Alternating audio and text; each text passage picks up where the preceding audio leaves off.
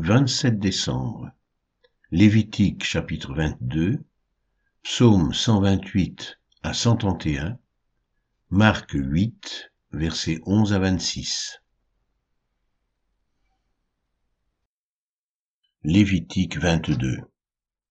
L'Éternel parla à Moïse et dit : Parle à Aaron et à ses fils, afin qu'ils s'abstiennent des choses saintes qui me sont consacrées par les enfants d'Israël, et qu'ils ne profanent point mon saint nom. Je suis l'Éternel. Dis-leur : Tout homme parmi vos descendants et de votre race, qui s'approchera des choses saintes que consacrent à l'Éternel les enfants d'Israël, et qui aura sur lui quelque impureté, cet homme-là sera retranché de devant moi, je suis l'Éternel. Tout homme de la race d'Aaron, qui aura la lèpre ou une gonorrhée, ne mangera point des choses saintes jusqu'à ce qu'il soit pur. Il en sera de même pour celui qui touchera une personne souillée par le contact d'un cadavre, pour celui qui aura une pollution, pour celui qui touchera un reptile et en aura été souillé, ou un homme atteint d'une impureté quelconque et en aura été souillé. Celui qui touchera ces choses sera impur jusqu'au soir. Il ne mangera pas des choses saintes, mais il lavera son corps dans l'eau. Après le coucher du soleil, il sera pur, et il mangera ensuite des choses saintes, car c'est sa nourriture. Il ne mangera point d'une bête morte ou déchirée, afin de ne pas se souiller par elle. Je suis l'Éternel. Ils observeront mes commandements, de peur qu'ils ne portent la peine de leurs péchés, et qu'ils ne meurent, pour avoir profané les choses saintes. Je suis l'Éternel qui les sanctifie. Aucun étranger ne mangera des choses saintes. Celui qui demeure chez un sacrificateur et le mercenaire ne mangeront point des choses saintes. Mais un esclave acheté par le sacrificateur à prix d'argent pourra en manger, de même que celui qui est né dans sa maison. Ils mangeront de sa nourriture. La fille d'un sacrificateur, mariée à un étranger, ne mangera point des choses saintes offertes par élévation. Mais la fille d'un sacrificateur qui sera veuve ou répudiée, sans avoir d'enfant, et qui retournera dans la maison de son père comme dans sa jeunesse, pourra manger de la nourriture de son père. Aucun étranger n'en mangera.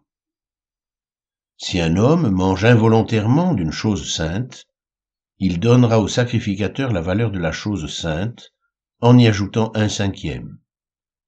Les sacrificateurs ne profaneront point les choses saintes qui sont présentées par les enfants d'Israël et qu'ils ont offertes par élévation à l'Éternel.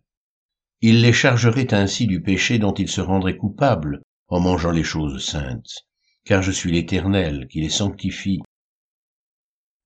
L'Éternel parla à Moïse et dit : Parle à Aaron et à ses fils et à tous les enfants d'Israël, et tu leur diras : Tout homme de la maison d'Israël ou des étrangers en Israël, qui offrira un holocauste à l'Éternel, soit pour l'accomplissement d'un vœu, soit comme offrande volontaire, prendra un mâle sans défaut parmi les bœufs, les agneaux ou les chevreaux, afin que sa victime soit agréée.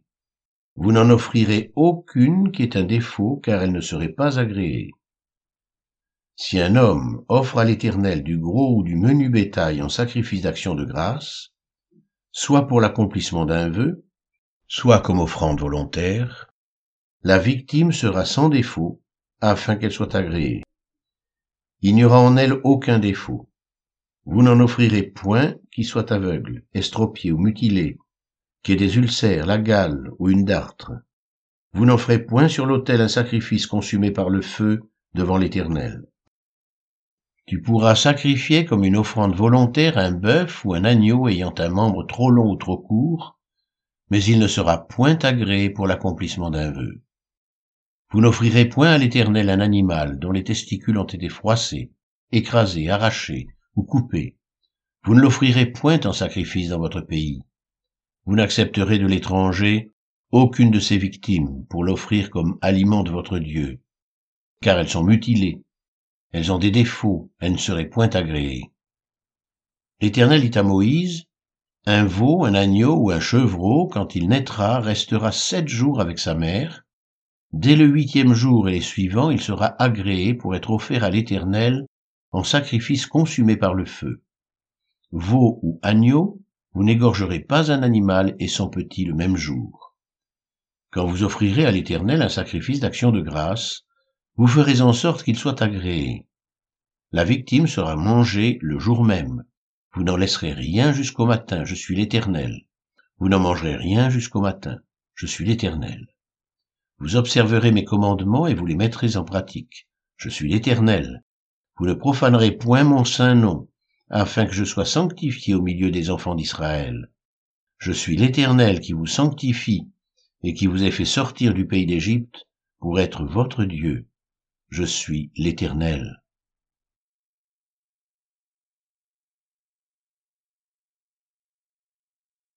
Psaume cent vingt-huit. Cantique des degrés. Heureux tout homme qui craint l'Éternel, qui marche dans ses voies. Tu jouis alors du travail de tes mains, tu es heureux, tu prospères.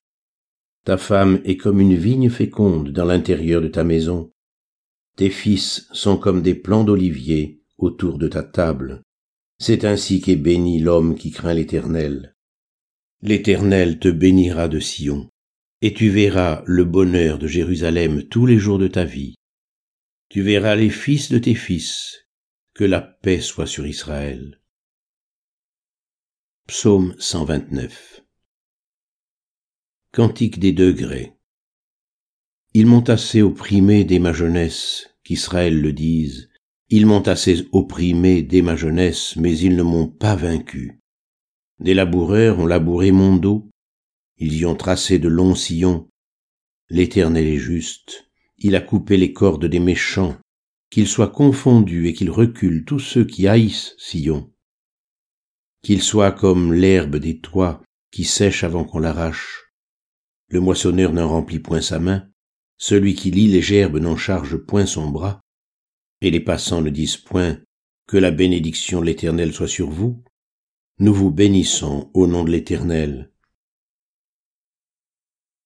Psaume cent trente. Cantique des degrés. Du fond de l'abîme, je t'invoque, ô Éternel. Seigneur, écoute ma voix. Que tes oreilles soient attentives à la voix de mes supplications. Si tu gardais le souvenir des iniquités éternelles, Seigneur, qui pourrait subsister? Mais le pardon se trouve auprès de toi, afin qu'on te craigne. J'espère en l'Éternel. Mon âme espère et j'attends sa promesse. Mon âme compte sur le Seigneur, plus que les gardes ne comptent sur le matin, que les gardes ne comptent sur le matin. Israël, mets ton espoir en l'Éternel, car la miséricorde est auprès de l'Éternel, et la rédemption est auprès de lui en abondance. C'est lui qui rachètera Israël de toutes ses iniquités. Psaume cent trente et un. Cantique des degrés de David.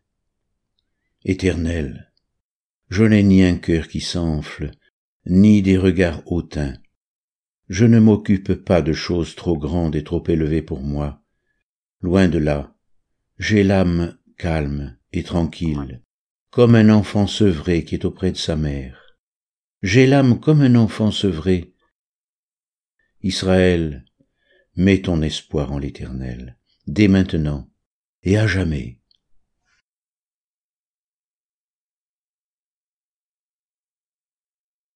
Marc huit, onze à vingt-six.